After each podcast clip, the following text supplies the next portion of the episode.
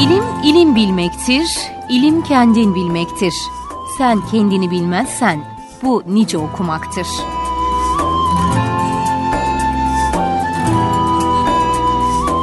İlim candır, menzili belirleyen yol, seslerin içinde bir sözdür. Cevapların içindeki sualdir ilim. Arayıp bulmalı, okumalı, dinlemeli ve sormalı. İlmin öncüleri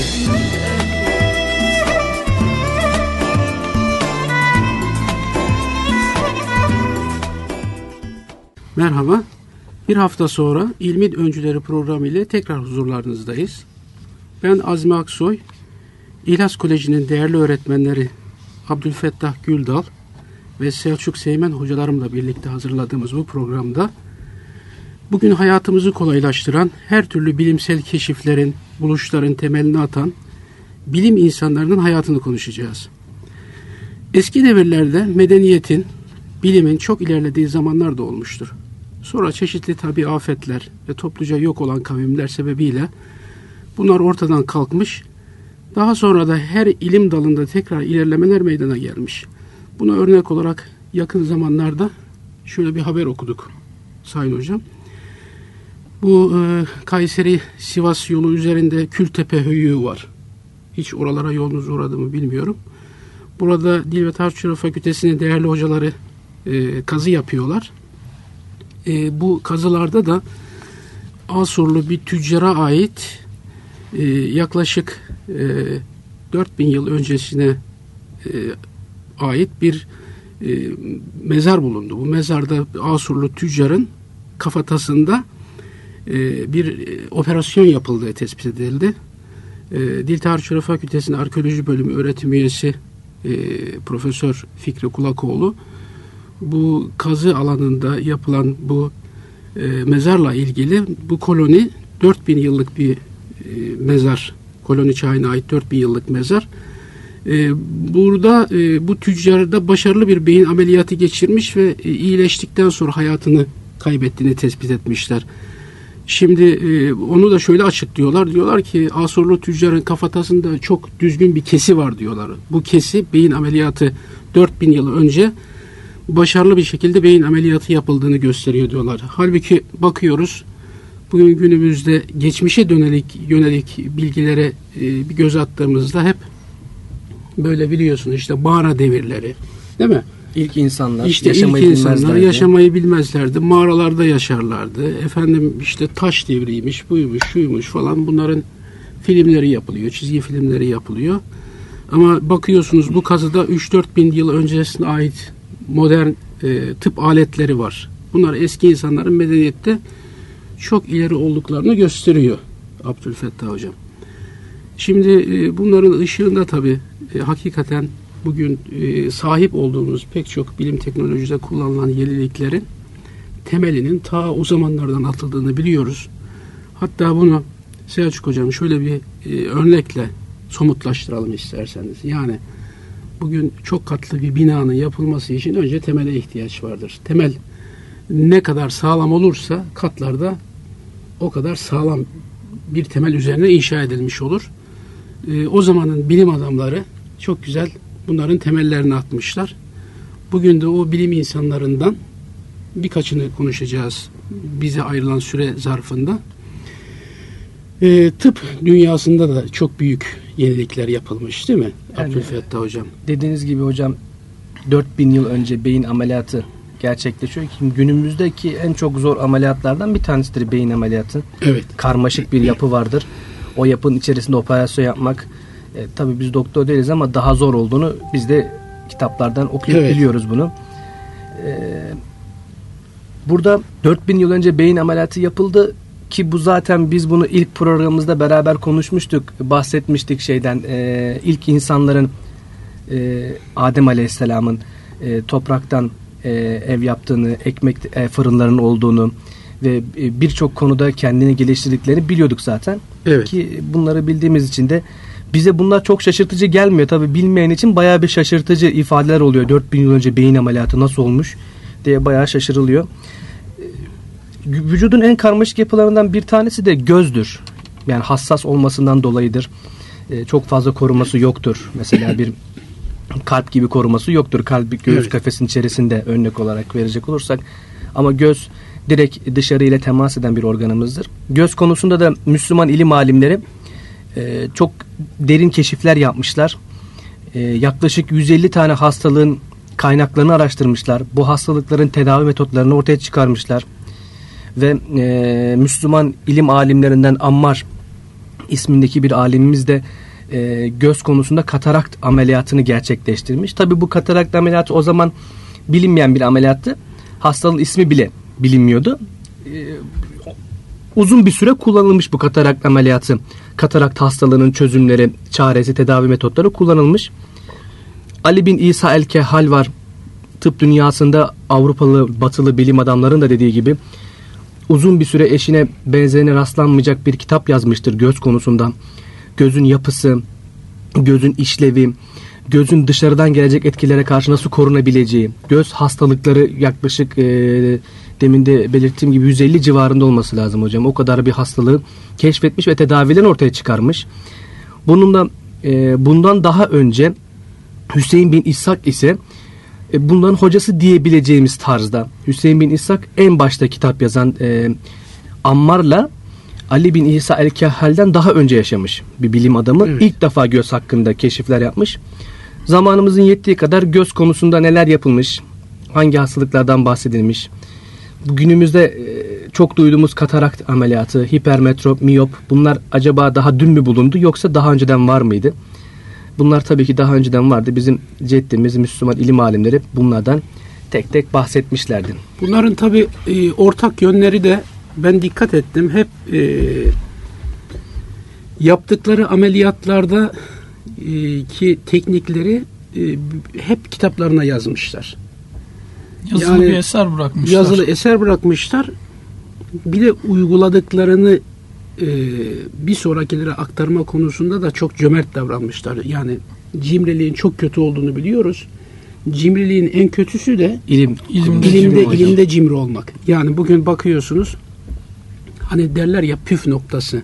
Mutlaka püf noktasını saklı tutarlar ki ya işte benim efendim yerime geçer de ekmeğime mani olur gibi falan diye. Halbuki ilimde ilerlemenin en önemli şartı ilimde cömert olacaksınız. Yani siz sahip olduğunuz ilmi eğer bir başkaları, başkalarıyla paylaşamazsanız ilimde ilerlemek mümkün olmaz. Bizim dinimizin de belirttiği gibi hocam yani ilme sahip çıkmayınız, ilmi paylaşınız. Emir evet, var. Yani evet. ilim ilime sahip çıkılmaz. İlim paylaşılır. İlim anlatılır, öğretilecek ki gelecek nesillere aktarılsın. Biz Müslüman ilim alimleri dinimizden dolayı, dinimizin bu güzel emrinden dolayı devamlı yaymışlar. İşte Yunanların tıp e, tıp bilgilerini geliştirmişler. Onları tökezlemekten, emeklemekten kurtarmışlar. Daha sonra Müslümanlar e, kendi coğrafyalarında yaşarken çok çok rahat yaşamışlar. Her türlü e, imkan vardı yani tıp konusunda olsun, fen konusu imkanları Hı. vardı ama Batılılar bunun tam tersine e, çalmaya meyilliler. Geçen hafta da bahsetmiştik hocam. Evet. Bizim kitabım, bizim Müslüman İslam aleminin yazdığı kitabı alıyorlar. Kendi kitabıymış gibi hiç altına bir şey yazmıyor. Yani şuradan alınmıştır, buradan alınmıştır diye bir şey yazmıyor. Gidiyor onu kendi şeyi. Bugün de göreceğiz Hüseyin bin İshak, Ali bin İsa, Erkehal, Ammar'ın kitaplarında o Konstantin meşhur hırsız diyelim artık biz onu iki haftadır görüyoruz. Meşhur hırsız Konstantin yine çalmış bu kitapları. Çok enteresan bizim Müslüman İslam alimleri altına yazıyorlar. Galen'den aldım. İşte Hipokrat'tan aldım. Altına yazıyor. Ama öbür, öbürküsü altına yazmayı bırakın sahipleniyor bir de. De bu insanlara yine ortak özelliği araştırmacı bir kimlikleri var. Çoğunun hayatını incelediğimiz zaman şunu görüyoruz. Şimdi bulundukları coğrafyada konuştukları bir dil var. Türkçe konuşanlar var, Farsça konuşanlar var, Arapça konuşanlar var ana dili olarak ama bu e, konularda çok geniş bir araştırma içine giriyorlar. Tutuyor mesela Yunanca öğreniyor, mükemmel Yunanca öğreniyor veyahut Süryanice öğreniyor veyahut Aramice öğreniyor. Artık o zaman hangi diller geçerliyse ve hangi dillerde eser verilmişse o dilleri çok iyi bir şekilde öğreniyorlar ve öğrendikleri bu dille o e, konudaki kitapları araştırıyorlar ve kendi dillerine de kazandırıyorlar. Yani böyle bir güzellik de var. Hatta Huneyn bin İsa'nın e, tercümelerinin çok meşhur olduğu söyleniyor değil mi? Yani çok mükemmel tercüme, Tercüme yapıyor. konusunda daha çok şöhrete kavuşmuş Evet. diye de belirtiliyor. Yani tercüme yapabilmek için de ben de dil öğretmeni olduğum için çok rahatlıkla söylüyorum. Bir kere ana diline çok iyi hakim olmak lazım. Bir de hedef dile çok iyi hakim olmak lazım. Yani her iki dili de çok iyi bir şekilde bileceksiniz. Bir ikincisi tabi bunların tercüme ettikleri eserler tıp alanındaki eserler. Eğer sizin bir tıbbi bilginiz, bir altyapınız yoksa, terminolojiyi bilmiyorsanız tıp terminolojisine yine tercüme mümkün değil. Yani dolayısıyla herkesin yaptığı tercüme çok geçerli değil. Bu e, bu insanların, bu şahısların e, tıbbi terminolojiye ve tıp ilmine çok vakıf insanlar olduklarını da gösteriyor. Evet. Hatta biraz sonra bahsini edeceğiz. O eski e, Yunan'daki tıp bilginlerinden işte Kalinos olsun efendim tıbbın babası sayılan e, Hipokrat. Hipokrat olsun onların eserlerinde muğlak kalan ve eksik kalan yerler var. Mesela bazı aradan kaybolmuş fragmentler de var. Yani onları da bir şekilde böyle gönül gözüyle mi görüyorlar? Nasıl görüyorlar?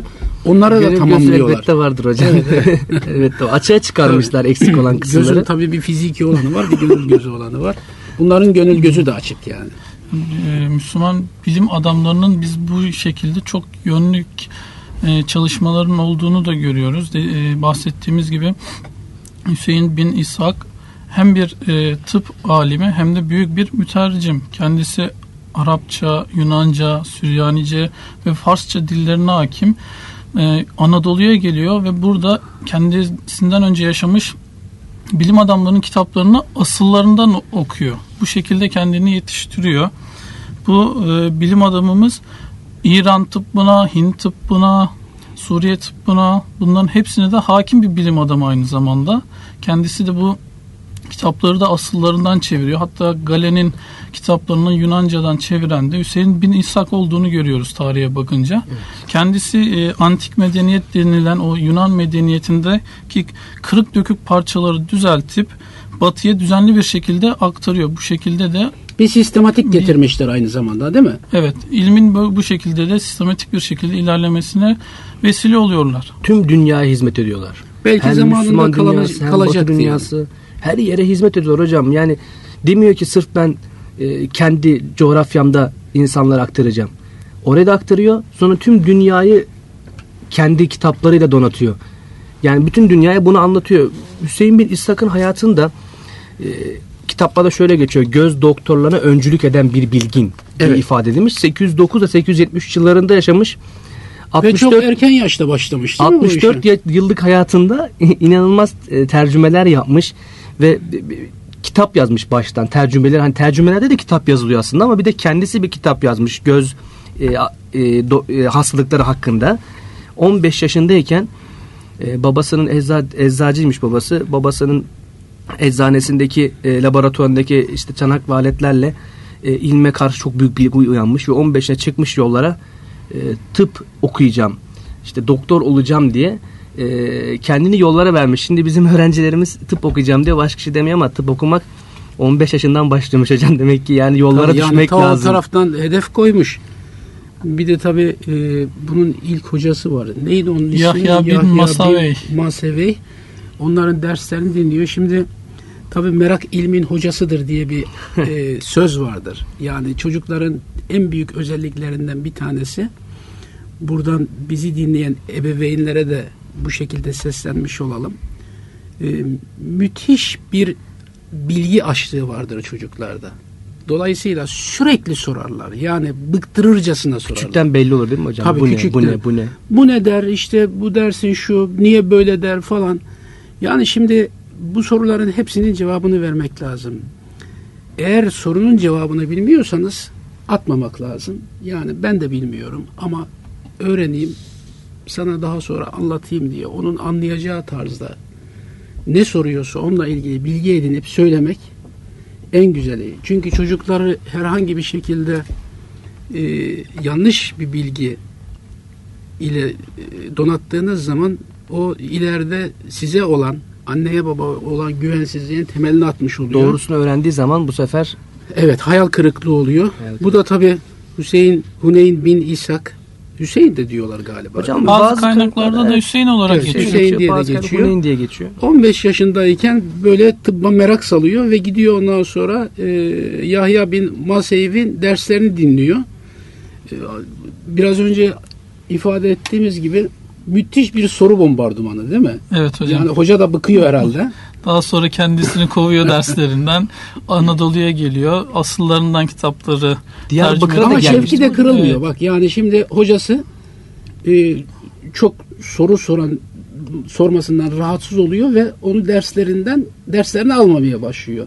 Almayınca yani insanın normalde hani düşünüyor acaba şevki kırılır mı falan diye şevki falan da kırılmıyor. Aksine Hatta- daha, çok da- ilme karşı merak daha çok uyandırıyor. Daha hızlı çok gidelim. enteresan. Diyarbakır'a diye gelmiş diye okumuştum kitaplarda. Diyarbakır'a da yani Anadolu'ya da e, oradan sonra Yahya bin Musa Veh'ten sonra Anadolu'ya da gelmiş. Rum diyarını gezmiş, Anadolu'yu gezmiş.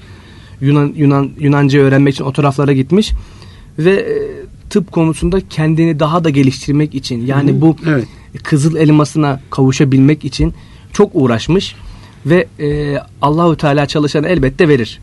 Bir de bu Allah rızası için çalışıyorsa kalbinde ihlas varsa bu sefer ne oluyor? Bütün kapılar kat- açılıyor. Bütün kapılar açılıyor. Kat kat geliyor.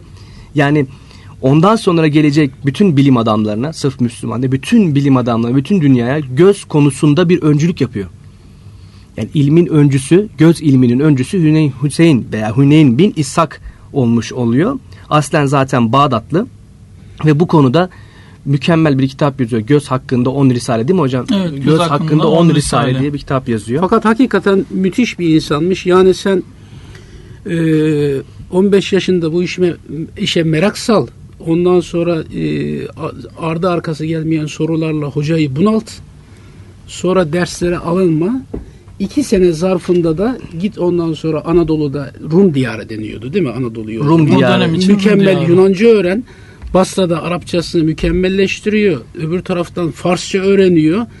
Ve ne kadar Yunanca e, tıpla ilgili kitap yazılmışsa onların hepsini Şimdi okuyor. asıllarından okuyor. Asıllarından okuyor ve iki senelik bir süre zarfında değil mi bu?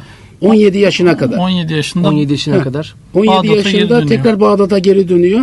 Ve işin enteresanı e, herhalde ho- hocasına hoca oluyor değil mi? hocasına hoca oluyor o Öyle dönem bir cümle için. vardı kitapta diyor ki Yahya bin Musavet diyor ki eğer beni diyor kendi derslerine kabul ederse bunu kendim için büyük şeref sayacağım diye söylüyor. O Evet. kadar kendini geliştiriyor. Evet. Tabi azim, gayret, istek bunların hepsi bir araya gelince ortaya mükemmel bir e, doktor çıkmış oluyor. Göz doktoru çıkmış oluyor. Aynı zamanda çok e, alim bir insan e, manevi konuda, dini konuda da. Kendisine zamanda diyorlar ki zehir yap diyorlar. E, o da diyor ki ben diyor bunu iki sebepten dolayı yapmam diyor. Bir diyor dinim için yapmam diyor. Ben insanlara faydalı olmak Olmak için için. bu işi öğrendim diyor. İnsanlara yardım etmek için diyor. Allah rızası için insanlara hizmet edeceğim diyor. Zehir yaparak diyor niye insanları öldüreyim diyor. Onlara şifa vermem lazım ki zehri çok iyi biliyor nasıl yapılacağını. Tabii müthiş bir İkincisi diyor, farkındalık ya. ikincisi diyor benim öğrendiğim e, tıbbın gereğidir bu diyor. Tıpta diyor insanları öldürmek yoktur diyor. Tıpta diyor insanlara e, hastalıkları geçirmek, onları iyileştirmek vardır diyor. Ve buradan da ne kadar e, dinine bağlı, e, ne kadar alim bir insan olduğu ortaya çıkmış oluyor. Ve hapsedilmesine rağmen değil mi? Bir ölümle müddet hapis- hapsediliyor, ölümle hapis tehdit yatıyor, ediliyor, öldüreceğiz diyorlar ama yok o diyor hiçbir şekilde buna karşı herhangi bir zehir yapmıyor. Batılılar onun için hocam tarihte rastlanan en ince zekalı ve yüksek ahlaki ahlaklı kişilerden biridir diye kendisinden bahsediyorlar zaten. Biz bu zehir yapmamasıyla hem onun ne kadar ilimde ilerlediğini biliyoruz hem de ahlaki kişiliğini de görmüş oluyoruz Müslüman zaten. oturuşuyla, kalkışıyla, Her şeyle, her şeyle örnek bir oluyor. olmalı. Avrupalar biliyor. Hem yüksek bilgili hem de yüksek ahlaklı bir tıp alimi diye. Bakın bu arkadaşlar o Anadolu erenlerinde de bunu görüyoruz. Yani yaradılanı hoşgör yaradandan ötürü diye e, çok meşhur bir söz var biliyorsunuz. Şimdi bütün insanları insan olduğu için, eşrefi mahlukat olduğu için değerli gören. Şimdi bugün bakıyorsunuz, bugünün coğrafyasında yakın zamandaki savaşlara bakıyorsunuz. Kimyasal silahlar kullanılıyor, başka şeyler kullanılıyor. Yani bir takım devletlerin menfaatleri için iş- petrol deyin, başka şeyler deyin ne olursa olsun insan hayatı hiçe sayılıyor değil mi? Evet hocam. Yani insan Maalesef. hayatının hiçe sayıldığı şu 21. yüzyıla bakın. Bilim çağı dediğimiz ve o zamanlara da yaşamış insanların bakış açısına bakın.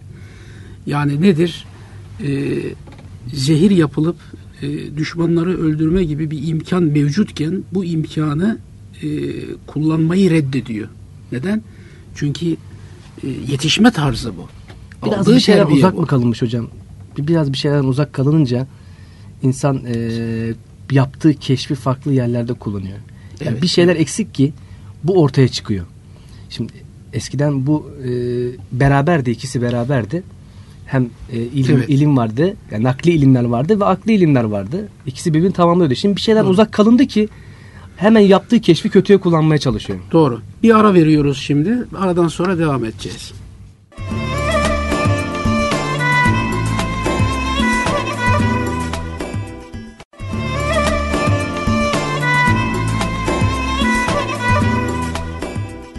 Evet kısa bir ara vermiştik arkadaşlar. Bu ilk kısımda Huneyn bin İshak'tan bahsetmiştik. Hocam Hüneyn'le şöyle bir küçük bir parantez açalım. Ee, Buyurun. e, Halife Memun döneminde her yaptığı tercüme için kendisine ağırlığınca altın veriliyordu. Bu da İslamiyet'in ilme ne kadar önem verdiğinin göstergesidir. Her yaptığı bir tercüme kitap için kendisine ağırlığınca altın veriliyordu o dönemde. Eserlerinde tercüme yapmadan önce en az 3 tane metin bulurdu. Aynı eserle alakalı bunları karşılaştırıp ondan sonra tercüme eden bir kimseydi kendisi. Hatta Galen'in bir eseri için Mısır, Mezopotamya ve Filistin'i gezmişti bir aslını bulabilmek için o dönemde. Eserlerin aslını araştırıyor. Asıllarını araştırıyor. Evet. Doğru. Yani şimdi ilme hem ne kadar değer verildiğini, tercüme başına o kadar öyle önemli bir miktar ödenmesi bir de tercümenin kalitesini gösteriyor. Hakikaten çok muazzam tercüme ediyormuş. Yani tercümeden tercümeye fark var. Evet. Yani bugün bakıyorsunuz bir takım tercümeler var hiçbir şey anlaşılmıyor. Ben bunun hatta bir örneğini yaşadım. Bu bilgisayar Türkiye'ye ilk girdiğinde MS-DOS diye bir işletim sistemi vardı. MS-DOS işletim sistemiyle ilgili bir kitap aldım o zaman. Orta kalınlıkta bir kitaptı. Yak- yaklaşık 300 250-300 sayfalık bir kitaptı. Baştan sona kadar dikkatli bir şekilde okudum. Ve hiçbir şey anlamadım. O kadar moralim bozuldu ki dedim ki ya ben üniversite mezunu olmama rağmen dedim Türkçe yazılmış bu kitabı niye anlayamıyorum diye kendi kendime hayıflandım. Ve kaldırdım bir kenara. Bir müddet sonra bir mesai arkadaşımın oğlu bir meslek lisesinin bilgisayar bölümünde okuyordu. O meslek lisesi bilgisayar bölümündeki bir öğretmenin yazmış olduğu MS-DOS kitabı elime geçti. 80 sayfalık bir kitap özet olarak yazmış. Onun e, bir nüshasını bana fotokopi çoğaltarak ondan sonra getirmişti arkadaşım. Okudum inanılmaz bir şey. Hepsini anlıyorum. Tekrar o kitaba baktığım zaman o kitabın arkasında o kitabı İngilizceden tercüme eden şahsın hayat hikayesini okudum. Kendisi makine mühendisi. Öğretmenlikle çok alakası yok ama İngilizcesi iyi olduğu için o Tercüme aslında tercüme etmiş. Şimdi iki tercüme arasında inanılmaz bir fark var. Google Translate de yoktu o zaman demek ki. Yoktu tabii. Yani tercih- bakıyor terminolojiye hakim olma meselesi hocam. Yani o ilmin- ilmin dilini tabii, bilmiyor. tabii, dili çok iyi bileceksiniz ve terminolojiye hakim olacaksınız. Şimdi öğretmen olmanın en önemli özelliği bildiğinizi bir sistematik içinde aktarabilme özelliğine sahip olması. Senin yani bu şuna karşıdakinin anladığı kadar. Kesinlikle. Bu şuna benziyor. Yani hiç Türkçe bilmeyen bir yabancıya Türkçe öğretme konusunda herhangi bir üniversite mezunu bir insana bir görev verseniz onu bir Türkçe öğretmeni kadar güzel yapamaz. Evet.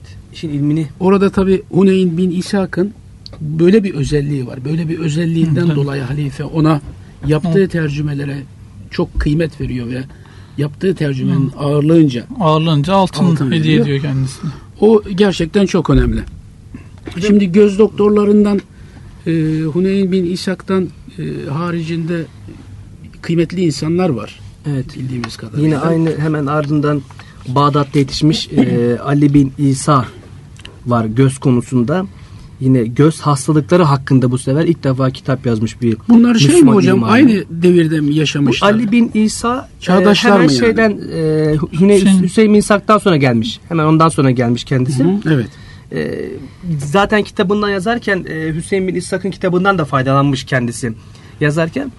Ali bin İsa'nın özelliği ilk defa göz hastalıkları hakkında sistematik bir şekilde yazmış kitabı. Avrupalılar bunu çok iyi tanıyor. Müslümanlar kehal diyorlar. Kendisine yazdığı kitaptan dolayı. E, Avrupalılar ise Jesu Hali diye adlandırıyorlar kendileri. 1039 yılında Bağdat'ta vefat etti Ali bin İsa. Hüseyin bin İsa ise 873 yılında vefat etti. Yani aralarında evet. çok fazla bir şey yok ama e, Ali bin İsa kendi kitabını yazarken göz konusunda Hüseyin bin İshak'ın kitabından faydalanmış. Ali bin İsa ile beraber aynı zamanda Ammar vardı değil mi hocam? Evet aynı hocam. çağdaş desek yani. Beraber yetişmişler. Aynı dönemde. Ammar da e, ilk defa katarakt ameliyatını yapan bir Müslüman bilim adamı. İlk defa katarakt ameliyatını yapmış. Kataraktın ne olduğunu açıklamış. Hastalığı tarif etmiş. Sonra tedavi yöntemlerini anlatmış. Ammar'ın da kitabı var. Yalnız Ammar bin Ali'nin yazdığı kitap biraz da Hüseyin bin İsa'nın yazdığı kitabın gölgesinde kalmış. Çünkü Ali bin İsa'nın yazdığı kitap daha sistematik ve daha kapsamlı, e, kapsamlı olduğu için Ammar'ın yazdığı kitap biraz gölgede kalmış. Yalnız e, Ammar'ı da unutmamak lazım değil mi hocam? Bir de şöyle bir şey var hocam. O dönemde ilimde ilerlemiş olan hep Müslüman milletler ve kendilerine rakip yok. Sanki iki Müslüman bilim adamı birbiriyle yarışıyormuş gibi. Tabi rekabet olmayınca da ilerleme az oluyor. Birbiriyle yarışıyormuş gibi. Ammar'ın en büyük özelliği yani hiçbir şekilde göz ardı edilemez. Çünkü kendisi katarakt ameliyatı konusunda gerçekten e, kendisinden 250 sene sonra yaşayan tabip var İbni Ebi Usaybiye. E, yine Müslüman coğrafyada yaşamış. Onun hakkında konuşurken e, diyor ki göz hastalığı tedavisinde ve tecrübe ameliyatlarda da büyük maharet sahibi birisiydi. Katarakt ameliyatı konusunda da yaptığı keşifler kesinlikle unutulamaz diye kendisinden 250 sene sonra yaşayan e, bir tabip İbni Ebi Usaybiye bu hakkında böyle demiştir. E tabi Ali bin İsa sistematik olarak yazdığı için ve daha kapsamlı olduğu için daha ön plana çıkmıştır hocam. Batıdaki bilim adamları da göz doktorları da yani göz doktorlarına of, oftalmolog diyorlar biliyorsunuz. Oftalmologlar da Batı'da oftalmolojinin kurucusu olarak kabul ediyorlar Ali bin İsa'yı. Hakikaten çok e, meşhur eserleri var. Biraz önce siz bir tanesini söylediniz. Bunlar tabi Batı'daki doktorlar tarafından fevkalade e, kaynak temel eser olarak alınmış. Hatta çok yakın bir zamana kadar göz cerrahlarına güncelliğini koruyan önemli tavsiyeler var kitabın içinde çok detaylı işlemiş tabi gözle alakalı hususları. Hocam, Teorik bilgiler vermiş, pratik bilgiler vermiş. Buyurun hocam. Mesela bu kitap 1903'te İbranice'ye, 1904'te ise Almanca'ya tercüme edilmiş. Yani 1900 yıllarda da kullanılıyor kitap. Evet. Kaç sene önce enteresan. 1034 yılında vefat ettiğini düşünürsek evet. Ali bin İsa'nın e, Demek ki 19. asrın ortalarına kadar orijinalliğini korumuş. Orijinalini korumuş evet. 9 yıl boyunca orijinalini korumuş. Ali bin İsa'nın kitabı zaten e, birkaç bölümden oluşuyordu. İlk bölümde gözün anatomik yapısından bahsediyor. Tabakalarından, işte damar ve yapılarından bahsediyor. Ve ikinci bölümde ise gözün bu sefer dış hastalıkları ve tedavilerinden bahsediyor. İşte göz hastalıklarından bahsediyor. Göz kapağının ne olduğunu, gözyaşı bezin ne işe yaradığını, bu bezlerin işlevlerinden bahsediyor. Hatta bunu Avrupalı tıp ilminde alim olmayan Avrupalı bilim adamları da diyor ki sırf diyor e, çok büyük bir zevkle vakit geçirebilmek için, hoşça vakit geçirebilmek ve bir şeyler öğrenebilmek için diyor bu kitabı okuyabilirsiniz diyor. Kitabın ismi de zaten demin de bahsettiğimiz gibi adına ithafen konmuş Teskiretül Kehalin kitabın ismi. Bu kitapta da bir de hastalıklardan ziyade onların tedavi yöntemlerinden bahsediyor. Aynı zamanda üçüncü bölümünde ise bu sefer yine gözün dış hastalığı tedavilerinden bahsediyor. Aynı zamanda da biraz daha detaylı hastalıklardan bahsediyor diyebiliriz. Üç bölümden oluşuyor zaten kitap. E, kitap e, yaklaşık olarak 133 hastalığın tarifini yapıyor. Göz hastalığının tarifini yapıyor. Evet hocam birçok e, şeyleri var kitabın çok içeriği çok fazla. Evet. Çok Lo- fazla. Lokal anestezi ile ilgili çok güzel e, buluşlar var. Mesela adam otu kullanmış lokal anestezide. Adam otu normalde çok zehirli bir bitkidir. Ama onu e, tabi ağrı kesici, yatıştırıcı özelliği var. Bu özelliğini de tabi dikkate alarak e, adam otu kullanmış. Bir şey daha var. Afyonla beraber, Afyonla beraber uyuşturucu doğru, doğru. niteliği olduğu için genel anesteziyi de bu şekilde uygulamıştır ama şimdiki doktorlar mesela e, ameliyatlarda genelde genel anestezi tercih etmezler. Çok zor durumda kalmadıkları sürece. Lokal anestezi yaparlar. Hani yani kısmi olarak uyuştururlar. Hastayı tamamen bayıltmazlar. Şimdi burada Ali bin İsa da kendi kitabında şöyle diyor. Eğer diyor hastanın çok fazla acısı olmayacaksa lokal anestezi yapılması daha iyidir diyor. Genel anestezi çok fazla tercih etmeyim, etmem diyor. Etmeyiniz de diyor. Çünkü genel anestezi diyor bütün vücudu baygın hale getirir diyor. Vücuda ya, tamam hani ameliyat konusu size yarar sağlar. Rahat şekilde ameliyat yaparsınız ama diyor e, vücuda çok fazla bitkinlik verir diyor. Yani yine hocam 900 yıl önce kendisi genel anestezi buluyor ama bulduktan sonra da nasıl kullanılması gerektiğini kitabında açık bir şekilde belirtmiş. Zaten kitabın ismi Tezkiretül Kehali'nin anlamına bakacak olursak göz doktorları için hatırlatma. Göz doktorları için çok iyi bir kaynak bir eser. Evet Tezkiretül Kehal'in göz doktorlarına yazılmış. Onun için bir birinci kaynak diye kullanabileceğiniz bir kaynak. Tabi Ammar'da çok ülke şehirler gezmiş diyelim. Medine, Horasan, Diyarbakır'a da gelmiş. Bizim buralara da gelmiş. E, Küfe, Kahire, Tunus gibi bütün ülkelere gezmiş. Çok ülke gezmiş. Sadece bunlar kitaplarda kaynaklarda yazan bildiklerimiz ve gittiği yerlerde e, hastaların göz konusunda nasıl ameliyat yapılacağını, işte tedavi yöntemlerini, metotlarını tek tek e, belirtmiş ve bunu da kitabında yazmış. İşte Tunus'ta şu kadar ameliyat oldu. Şöyle ilginç bir vakayla karşılaştım. Bu ilginç vakada şöyle bir tespitte bulundum. Bu tespit sonrasında hastalığın şu kadarını iyileştirdik. Demek ki bu hastalıkta bu bu tespitler yani bu bu metotlar Yaptıklarını kullanılırsa yazması zaten çok güzel Müthiş- bir şey. müthiş bir Yani şey. Bir sonrakilere aktarması açısından. Şimdi benim dikkatimi çeken bir husus da bunların yine ortak bir özelliği. Mesela ilk önce sağlığın korunmasıyla ilgili. Kitabında da mesela 3 bölümde yazıl, yazılmış kitabı.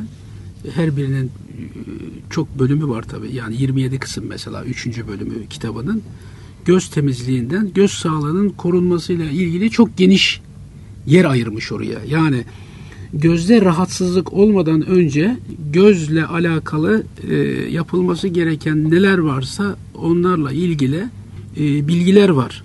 E, bunları da çok e, ayrıntılı bir şekilde e, açıklamış.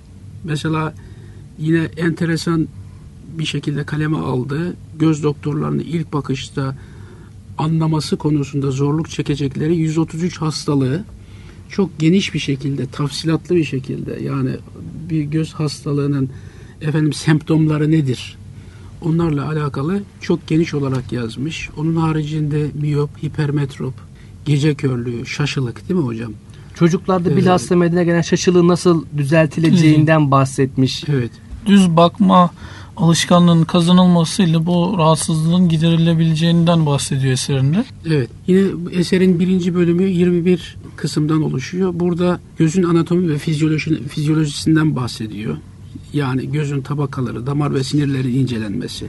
Her bir tabakanın başlangıç ve sonu, sağladığı faydalar, beslenme kaynakları gibi hususlar var. Yine ikinci bölümde 74 kısım var. Bu 74 kısımda e, yine göz doktorlarının kolaylıkla teşhis edebileceği harici hastalıklar ve onların tedavileri hakkında çok geniş bilgi veriyor. Bu çok dikkatimizi çekti. Bunlar mesela birkaç tane örnek verecek olursak gözde arpacık çıkmasından göz kapağı büyümesine, göz kapağı bozukluklarından gözyaşı bezlerine ve trahom hastalığına kadar pek çok konuyu yine tavsilatlı bir şekilde ele almış. Yine bu e, bölümde katarakt ameliyatı, e, saydam tabaka ve damar tabaka hastalıkları ve bu hastalıkların tedavileriyle ilgili yine çok geniş bilgi var. E, batılı bilim adamlarının üzerinde birleştikleri konu da bu eser hakkında biz bugüne kadar yazılmış 19. yüzyıla kadar kullanıldığını söylüyor kaynaklar. Son derece tafsilatlı. Şimdi aradaki fark şu. Bakıyorsunuz e, eski Yunan bilim adamlarından yazdıkları bir takım kitaplar, eserler var koymuşlar. Oralardaki ifadelerin çok muğlak olduğunu, anlaşılması Herkes güç olduğunu anlaşılmıyor. söylüyorlar. Burada tabi yazılmış bir kitabın onu kullanacaklar tarafından net bir şekilde anlaşılması, tavsilatlı bir şekilde anlatılması da enteresan bir şey. Yani adam belki uzman göz hastalıklarının teşhisinde, tedavisinde ve ameliyatında çok büyük bir rehberlik vazifesi görüyor. Yani kitaplar. kitabı al ameliyata gir sıkıntı yok. Evet yani bakarak ameliyat et neredeyse gibi bir şey ortaya çıkacak. Yine hocam o devirde, o coğrafyada yaşamış e, başka şeyler de var değil mi? E, bahsettik mi biz mesela Ammar bin Ali'den? Ben- biraz bahsettik hocam. En çok özelliği katarakt ameliyatını e, uzun bir süre kullanılmasını ve ilk defa kendisi bulmuştur katarakt ameliyatı konusunda. Şimdi bunların tabii bir kısmının isimleri çok farklı geçtiği için E, biz de bilemiyoruz. E, yani mesela Cana Musali diye geçiyor şeyde Avrupa'da. Yani bu Ammar bin Ali diye geçmiyor ismi. Ammar bin Ali bizim coğrafyada herhalde bilinen Evet. ismi olmuş oluyor. Avrupalılar ona Cana Musali Cenab diyorlar. Musali diyorlar. Evet bu şekilde söylüyor. Bu da mesela bunların bir özelliği de e, çok geniş bir coğrafyada seyahat ediyorlar. Yani belirli bir yerde de ikamet etmiyorlar. O zaman da şey kısaymış. Ha, bu, bu Atla da, bu, devele gidiyorlar, yürüyerek evet, gidiyorlar yani ama bu da onlara herhalde şöyle e, bir imkan sağlıyor. Şimdi bir takım e, lokal tedaviler var. O lokal tedavileri de yerinde görüyorlar değil mi? Yani lokalde yapılan tedavi var. Şimdi bir beldeye gidiyorsunuz. O beldede bulunan bir ilim adamı yahut e, bir tıp alemi e, kendine has bir e, tedavi metodu geliştirmiş. O tedavi metodunu da görüyor orada. yani bir öğretmenin stajyerlik zamanında gidip her öğretmen dersini dinlerken Evet, kendine dersini- bir metot oluşturmak için Kesinlikle. Kesinlikle. bu da aynı şekilde. O e, çok müthiş bir şey bence. Mesela o da yani evvela Irak'ta sonra Mısır'da bulunmuş. Daha sonra e, çok uzak seyahatlere çıkmış. Yani bu çok büyük bir fedakarlık gerektiriyor. Bu insanların aileleri de var haliyle. Ama ilim konusunda e, çok uzun seyahatler yapmış. Horasan'a gitmiş, Filistin, Mısır'a gitmiş. Çok geniş bir coğrafyayı gezmiş. E, bu geniş coğrafyada tabi bunun bildiği daha önce nazari bilgiler var. Yani eski Yunan hekimlerinden tutun da başka e, insanların eserlerinden edindikleri nazari bilgilerin yanı sıra bir takım uygula ve ameliyatları da yerinde görüyor. Onları da kendi bilgi dağarcığına katıyor. Ve işin en güzel tarafı da bunların hepsini daha sonra kendileri başkalarına ulaştıracak şekilde yazılı hale getiriyor. Kitap yazıyor. Bu e, katarakt ameliyatları konusunda da bin yıl önce gerçekleştiren bir e, göz hekimi Göz hekimi.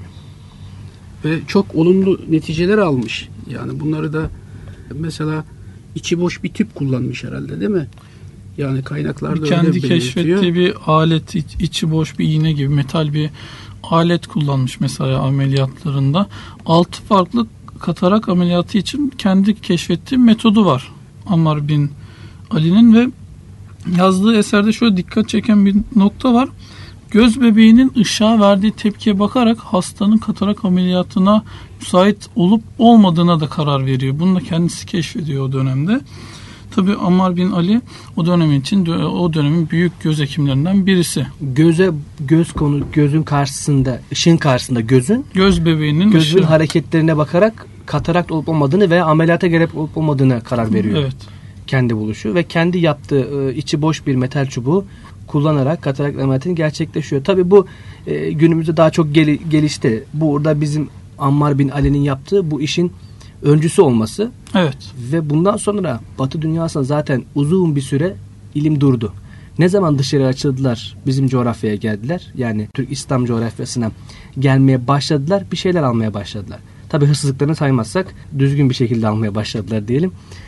Bunları aldıktan sonra kendileri yavaş yavaş geliştirerek işte katarak ameliyatı olsun, göz hastalıkları olsun, bunların tedavi yöntemleri olsun bunları yavaş yavaş aldılar. Ali bin İsa'nın kitabı ve Ammar'ın kitabı da 19. asrın ortasına kadar veya 19. asra kadar diyelim kullanıldı. Çünkü kaynaklarda yazıyor. Tabi tarihin de dalları var. Yani yakın tarih, uzak tarih, işte Osmanlı tarihi gibi tarihler var. Almanlar, Alman bilim adamı var. Ünlü tıp tarihçisi Max Mayhoff diye. Mayhoff. Bu eserinde de bahsediyor. Diyor ki Ali bin İsa'nın yazdığı Teskiretül Kehalin kitabın diyor 19. asrın sonuna kadar diyor a- 19. asrın özür dilerim ortasına kadar sahasında tek bir kitaptı ve bunu ispat etmişti diyor. Yani buna rağmen diyor bunu Alman bilim adamı söylüyor. Buna rağmen diyor bunun gerektiği önemi ve bunun gereken teşekkürü takdiri verilmemektedir diyor.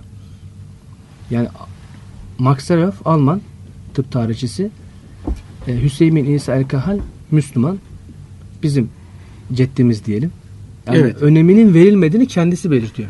Hocam pek çok hususta öyle olmuş zaten. Yani yakın zamana kadar mesela Isparta gülüyle meşhur biliyorsunuz. Evet. Yani Isparta'dan gülü yabancılar alıyorlar. onun yağını çıkarıyorlar. Gül yağı olarak veya esans olarak başka bir şey olarak işledikten sonra çok daha pahalıya satıyorlar. Şimdi bakıyorsunuz hakikaten bizim bulunduğumuz coğrafyada çok muhteşem insanlar gelip geçmiş. Kadar güzel eserler bırakmışlar ki yazılı bir de tabii bunların hepsi. Yani sözlü olarak bugüne kadar gelmesi çok zor bu hadiselerin. E, yazılı olarak gelmiş. Bu insanlar hem bu işin teorik yönünü anlatmışlar eskilerin üzerine koyarak hem de kendi yaptıkları ameliyatlarla ilgili bilgileri de bu kitaplarına pratik olarak uygulamışlar ve daha sonrakiler onun üzerine bir şeyler katmışlar ama bakıyorsunuz e, bir şekilde e, izinsiz bir şey bir durumda yabancıların bu kitapları aşırdıklarını görüyoruz. Konstantin. Alıyorlar.